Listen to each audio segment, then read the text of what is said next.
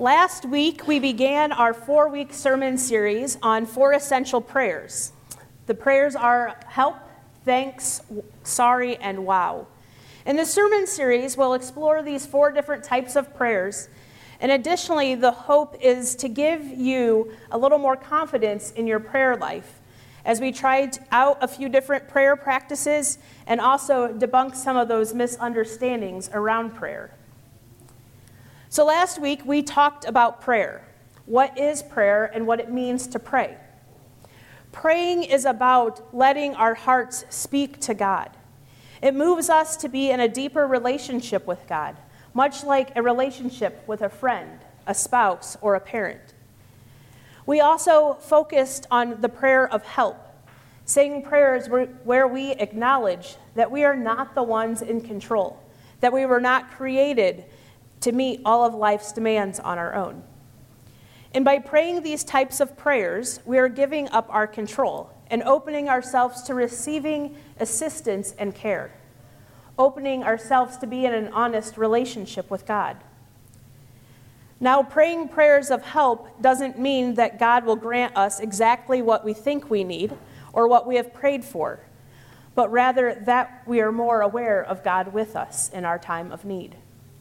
We also practiced a prayer practice called a gesture prayer, where we prayed with our whole bodies. And if you missed that and want to know more about uh, that prayer practice, there is a link on the church website where you can find out how to pray this way. So, over the past three years, I have participated in a monthly spiritual direction group for clergy. And one of the things that this group does and that I appreciate about it is that we spend time in prayer, exploring a variety of ways to pray, but also understanding the rhythms and movements of prayer that happened for centuries before us and continue to happen around us, especially in the monastic world. And I have found this prayer practice, or this practice particularly helpful in my own prayer life because for a long time I struggled with prayer.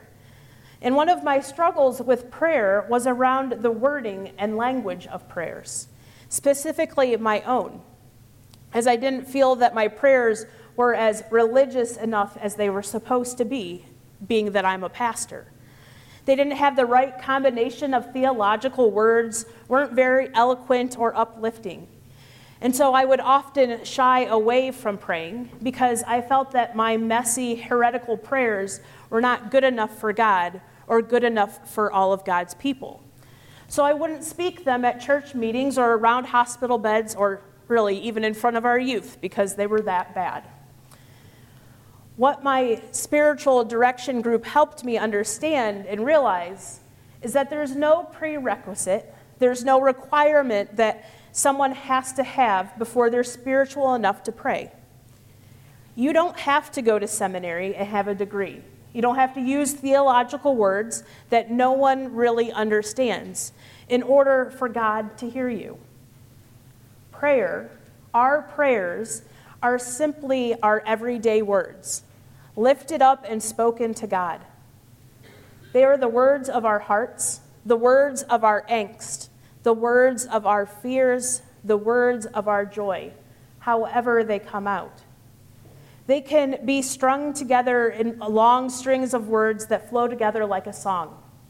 They can be fragmented words as they come to us as our thoughts form, or they may simply come as one word. Which leads me to talk about our second essential prayer practice, and those are prayers of gratitude. And these are not anything complicated, there's nothing about them at all that makes them hard. They instinctively come to us, and we may not even realize that we have offered them.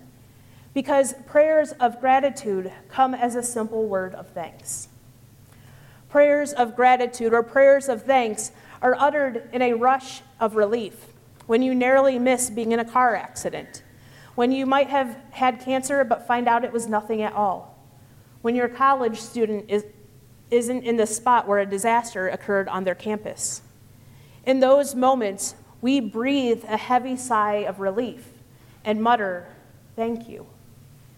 And our prayers of thanks aren't just in the times of avoiding difficult situations and disasters, but when things go really well, too. When we achieve a milestone moment in our lives or in the lives of those we love. We thank God when a child graduates from high school, and then again from college, and then again when they finally get a job. We thank God when we get the job that we wanted, when we get the promotion that we have been working for. We thank God when our house sells, when we win a championship game, when the girl or guy that has taken our breath away says yes to us, when everything seems to work out just as we had hoped. But we don't just pray thanks when there are big reliefs or huge blessings in our lives, or at least we shouldn't end our prayers of thanks with these.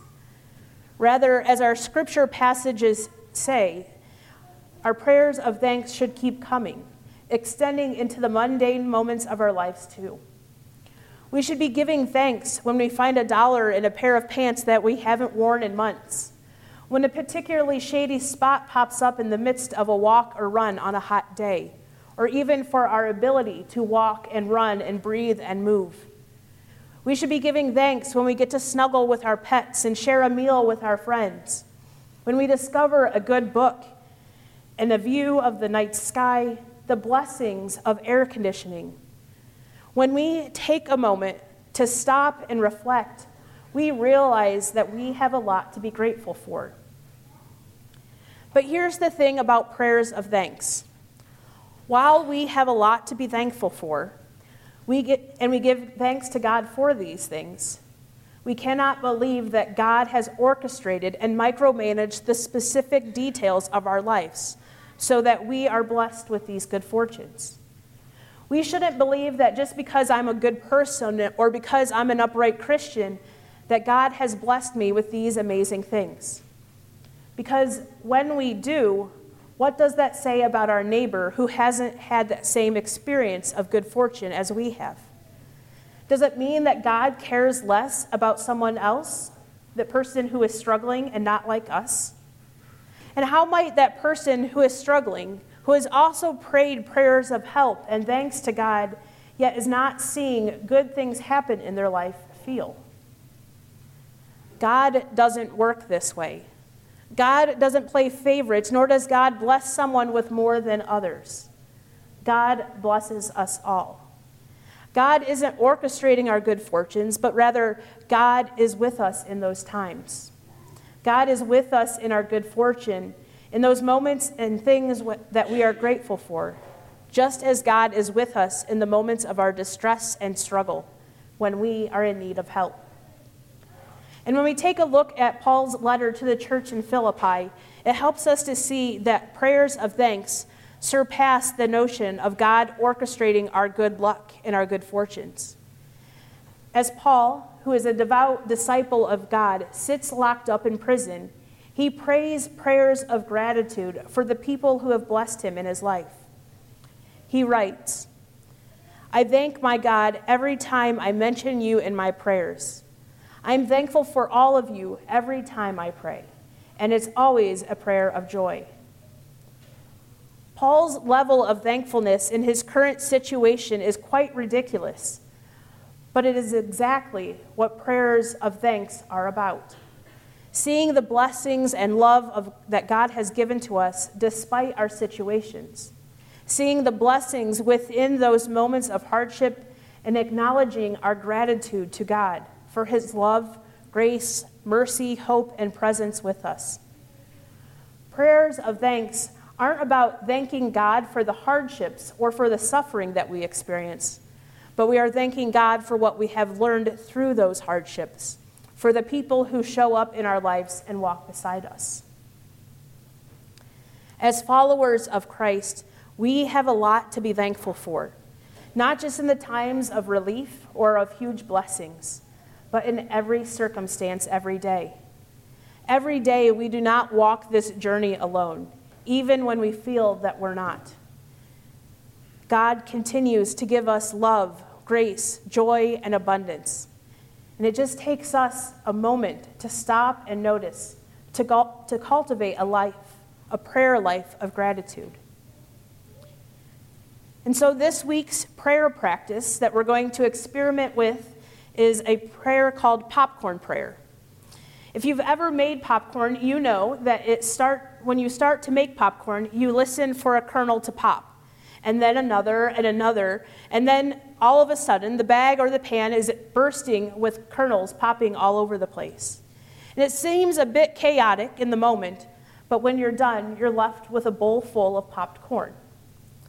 And so a popcorn prayer is similar. I will start the prayer with a phrase, and then each of you will finish the prayer with a word or two of your own. And the best part about popcorn prayers is there's no planning. You don't have to wait for your turn. In fact, if more people talk at once, it's even better. So there's no problem with you all talking over each other. And if you're thinking things quietly, that's okay too, because sometimes kernels of popcorn can pop quietly. So, the popcorn prayer that we're going to pray this morning is a thank you prayer. And I'll begin by saying, Dear God, thank you for. And then you get to finish with whatever you're thankful for. It could be for a family member or a friend, it could be for a comfortable bed, for this rainy day so you don't have to work in your yards, for your favorite kind of food, for whatever you are thankful for. And when the popping ends, I will close our prayer. And so I invite you to get in a position of prayer that you're most comfortable with. Your, your eyes can remain open or they can go closed. You can bow your hands or fold your bow your heads or fold your hands, not the other way around. You can raise them in the air. I, however you pray, however is most comfortable for you is acceptable ways of praying.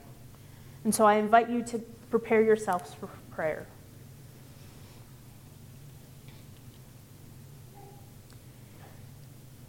Dear God, we thank you for